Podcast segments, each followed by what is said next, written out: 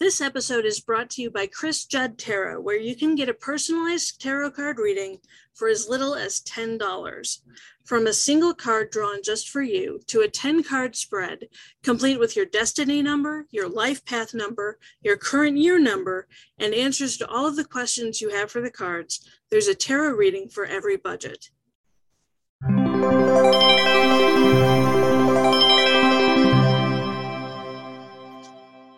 Hey, good morning. It's Chris, your host of Not Just Another Tarot podcast.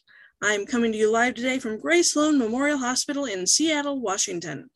Why, yes, I am binge watching Grey's Anatomy. Why do you ask? It is July 16th, 2022, and our tarot card of the day is the Nine of Swords. Now, nine is all about endings, finishing, completion, and things coming to a close but it's not about finality. It's the end of the current cycle in your life so that a new one can begin. Nine brings in the process of transformation or transition, guiding and empowering itself and others with its wisdom, and it awakens others to their own higher self. It finds answers from the universe, from the gods and goddesses, from spirit, and delivers those answers to those of us here in the real world. Nine indicates an old soul that's no stranger to the ups and downs of life. It's totally been there, done that. Through its life experience, Nine has learned the magnitude and value of its inner wisdom. That means Nine can easily process lots of stimuli, playing a psychic game of connect the dots to make up a complete picture. Nine is a humanitarian, kind, compassionate, and focused on working for the common good.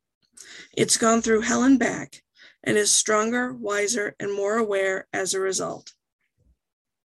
Nine shows that it knows how to handle hard times with understanding and grace and inspires others to do the same.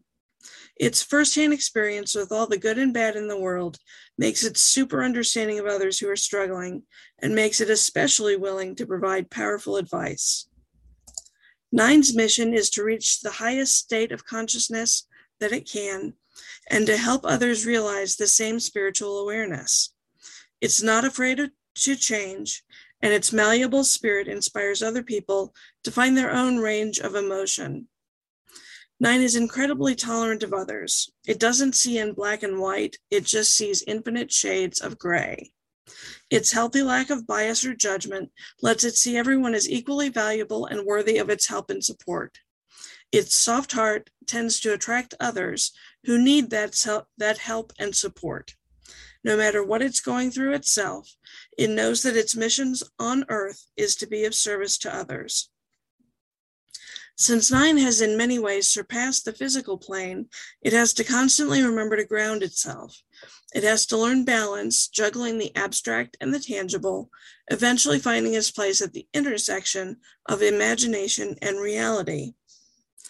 However, since Nine has had a lot of hell in its journey through hell and back, those experiences have taken their toll. If it doesn't give itself time to process and heal the trauma, it can quickly become resentful of those who haven't suffered in the same way that it has. Nine is a giver, sometimes to a fault. It feels like it's fulfilling a sacred duty by being there for others in whatever capacity that it can. But that can lead Nine to neglect itself and its own self care, creating an unbalanced, unfocused life. Nine's trauma from going through so much hell can easily give it the mindset that all life is suffering. It can place more importance on times of tumult over times of ease, on challenging relationships over balanced ones. The more that nine accepts hardship, the more it normalizes it. Nine must release its past hurts by learning to take care of its own needs first. The suit of swords deals with mind and intellect. It mimics the quality of the mind seen in your mindset, thoughts, and beliefs. Most swords are double edged, so swords also represent the balance between thoughts and power and how the two can be used together for good or evil. The suit of swords is affiliated with the element air. Air can't be seen, even though it's in constant movement. Air can be unnoticeably still. It can be a gentle breeze, or it can be a devastating tornado that razes everything in its path. It's both powerful and refreshing, intangible and cleansing. Air represents action, knowledge, change, and power, even though it remains invisible. For my tarot card readings, I use the Unicorn Tarot deck, which was written by Suzanne Starr and illustrated by Liz Hilton. The Nine of Swords card shows a beaten down woman in a purple dress, arms clutched tightly around herself as she cries, being comforted by a unicorn foal. One sword lies on the ground in front of her. The other eight are hanging over her head like so many swords of Damocles. The Nine of Swords is indicative of anxiety, fear, and worry. This is the hell part of hell and back. This is the time when it's absolutely critical that you reach out to others for help because you can't help anyone else before you yourself are whole and healthy mentally, spiritually, and physically. Your anxiety is so overwhelming, it's hard to know what to do. Take comfort in the knowledge that this too shall pass. My dad taught me that at a really young age. I was bullied a lot in school because I was younger than all the other kids and smarter than them too. And he taught me a long time ago that the bullying shall pass, the heartache shall pass, that everything shall pass, both good and bad things. This too shall pass. But you need to pull yourself out of the anxiety death spiral you're currently trapped in by the Nine of Swords. You're continuing if you continue on the path that you're on, it'll only bring more pain. You need to figure out where th- the things are that are out of whack in your life and re whack them like now. How can you channel your anxiety so you can go through hell and come out the other side with a minimum of burns? How can you work on healing now so things don't get worse down the road? Let me tell you, you absolutely must, must, must must, must ask others for help. Otherwise, those swords are going to fall on your head.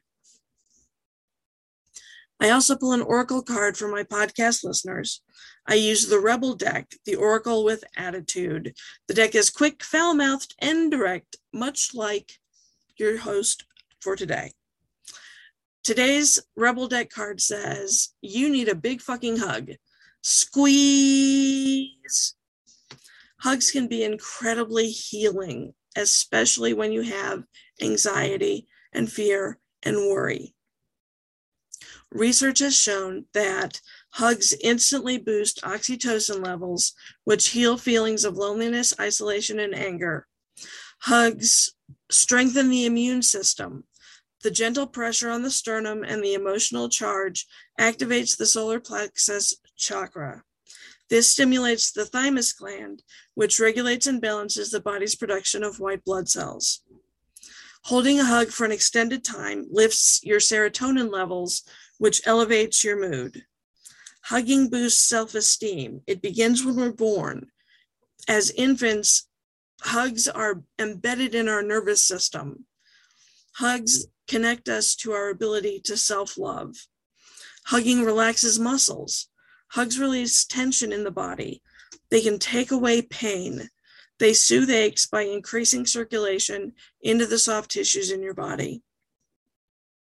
Author and family therapist Virginia Satir once said, We need four hugs a day for survival. We need eight hugs a day for maintenance. We need 12 hugs a day for growth. I don't know how well virtual hugs work, but I'm giving you all the virtual hugs you could ever possibly need to survive, maintain, and grow. Like the song says, if you're going through hell, just keep going. I believe in you. See you tomorrow.